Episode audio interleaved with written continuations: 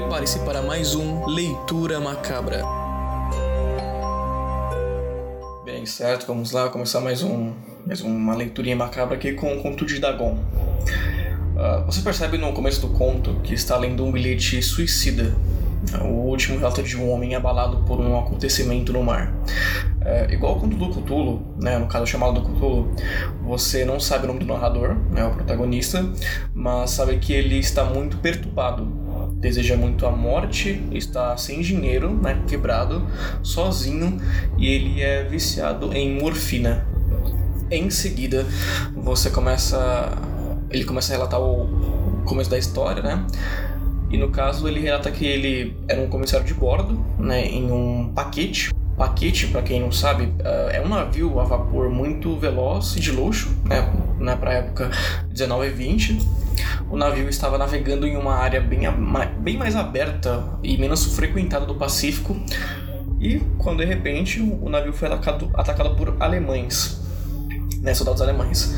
Uh, assim, o conto ele foi publicado em 1919, né, depois da, da Primeira Guerra, então por isso teve esse ataque, ataque naval alemão. Uh, sem muita dificuldade, os alemães eles capturam o navio e seus tripulantes, né, ficam de, estão reféns. Uh, durante cinco dias a tripulação é, era refém desses alemães e durante esses cinco dias o protagonista, o narrador, ele planeja sua escapada e também, né, se pensar bem o seu maior erro, ele escapa sozinho em um bote com água e suprimentos para aguentar uns dias no mar e fica à deriva. Sozinho, só esse bote e tudo mais.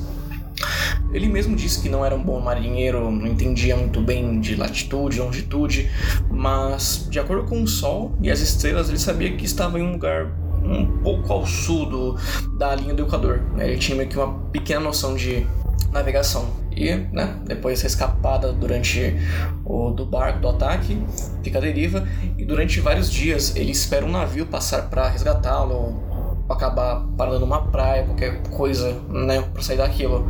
Porém, nenhum navio aparece ou terra surge e obviamente né que o desespero começa a bater né você imagina você está sozinho ela mesmo ele cita no livro, no conto, na verdade.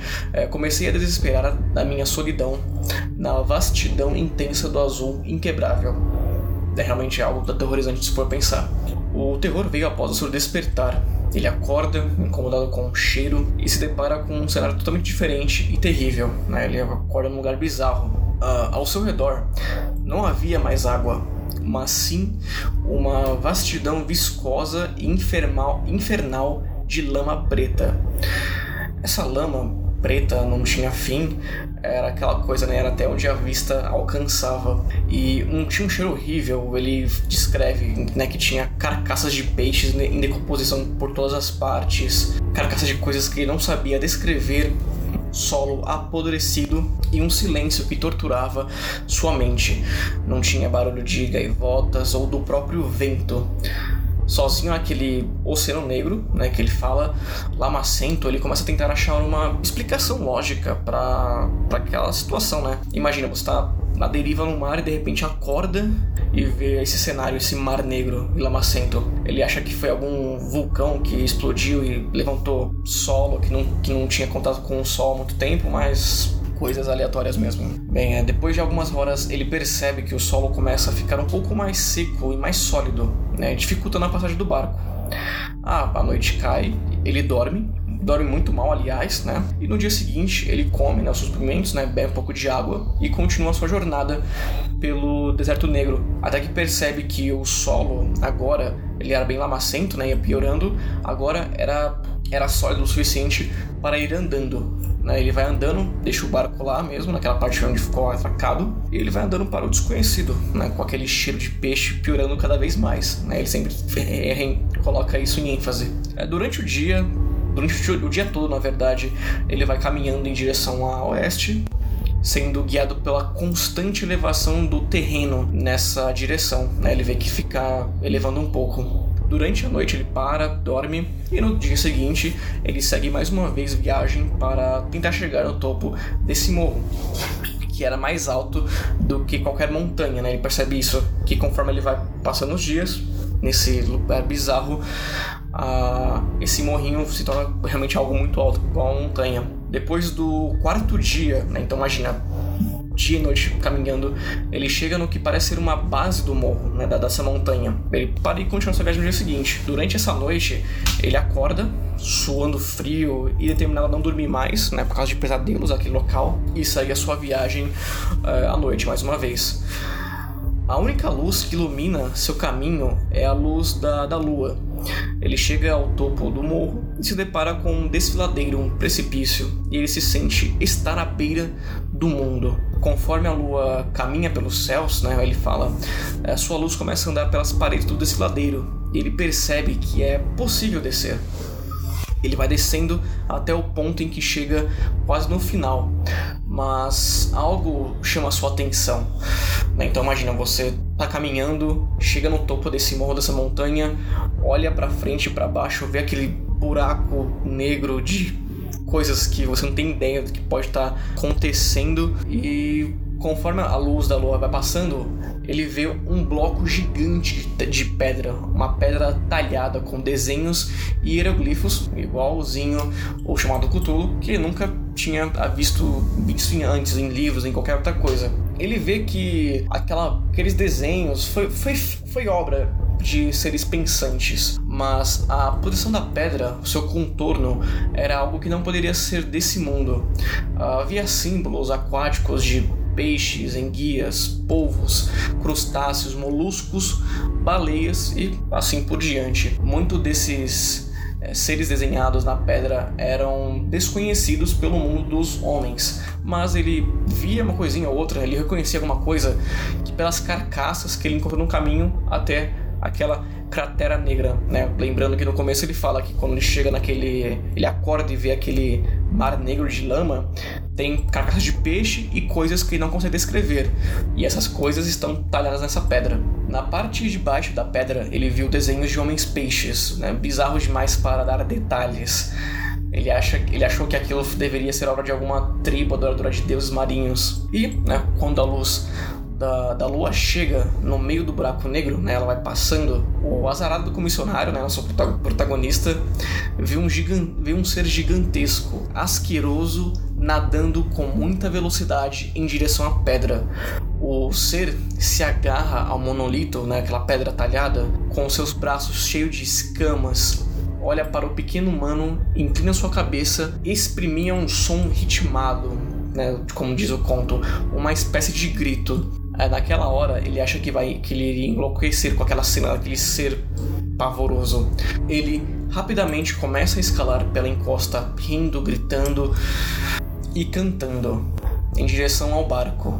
Após chegar no barco, ele se lembra de ter de ver uma tempestade chegando com todo essa, esse acontecimento.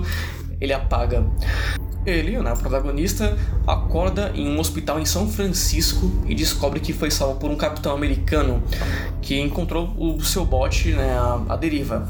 Ele acorda, ele fala o que aconteceu, ele diz que né, o ataque dos alemães, que passou vários dias em alto mar, sozinho com alguns suprimentos, também fala sobre que acordou nesse, nesse mar negro de lama, carcaça, que andou vários dias e noites e chegou nesse morro na montanha, viu aquele, aquela cratera, aquele fim do mundo, explica tudinho, fala sobre a criatura meio homem, peixe gigante que deu aquele grito horrível.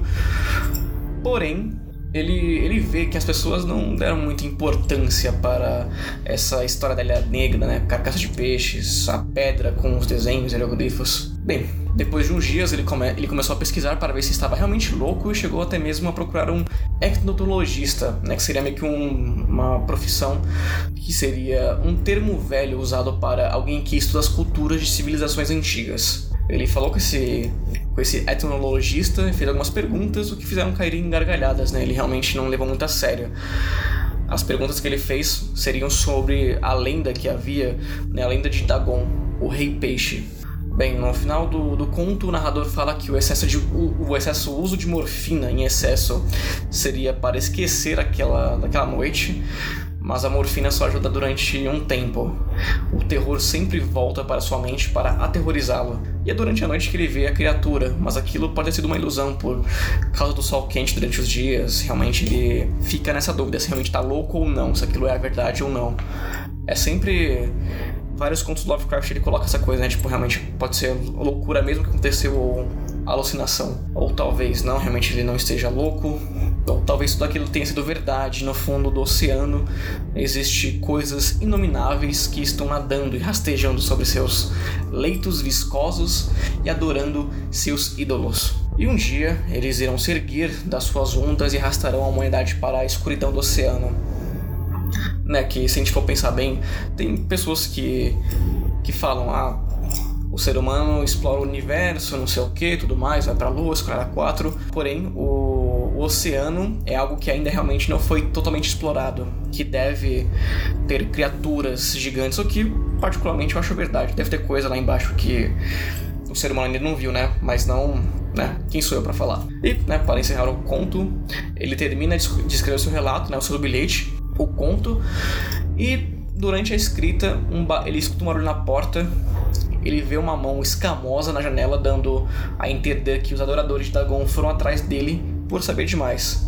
Mais uma vez, igual ao conto do Cthulhu chamado Cthulhu.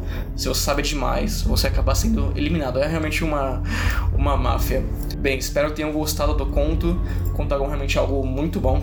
É um conto curtinho, mas ele é muito interessante. Vale a pena ler, né, pelos detalhes. E até a próxima.